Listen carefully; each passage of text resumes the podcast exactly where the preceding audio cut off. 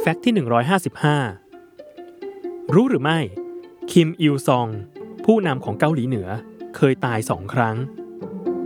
ครั้งแรกคือช่วงวันที่ 15-17 พฤศจิกายน คริสตศักราช 1986 ที่มีการประกาศที่ชายแดนเกาหลี ว่าท่านผู้นำคิมถูกยิงเสียชีวิต จนกระทั่งวันที่ 18 พฤศจิกายน ที่ข่าวลือและการประกาศทั้งหมดหยุดลง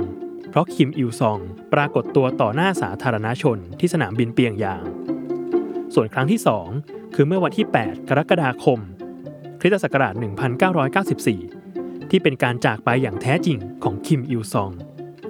อ่านเรื่องนี้เพิ่มเติมได้ในหนังสือ End of the Road เขียนโดยโตมอนสุขปรีชาสำนักพิมพ์ Salmon Books